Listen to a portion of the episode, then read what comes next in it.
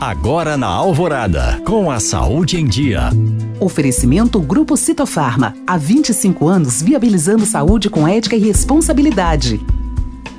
O novo boletim da Fiocruz, divulgado no final do mês passado, reforça o alerta para o crescimento dos casos de síndrome respiratória aguda grave por Covid-19 em estados de todas as regiões do país. Essa tendência já é observada em 20 dos 27 estados brasileiros, entre eles Minas Gerais. No sentido de longo prazo, em outubro, 15 deles estavam com esse cenário. Devido ao aumento nos casos da síndrome respiratória por Covid-19, o pesquisador Marcelo Gomes defende a importância de medidas de proteção. Para diminuir a transmissão do vírus, é extremamente importante que a população mantenha os cuidados básicos, como o uso de máscaras adequadas, preferencialmente a KN95 em situações de maior exposição, como transporte público, locais fechados ou mal ventilados, aglomerações e nas unidades de saúde. Além disso, estar com a vacinação em dia é fundamental para diminuir o risco de agravamento da doença. Os dados indicam maior incidência da doença em todas as faixas etárias, com maior risco a população adulta e pessoas com mais de 60 anos.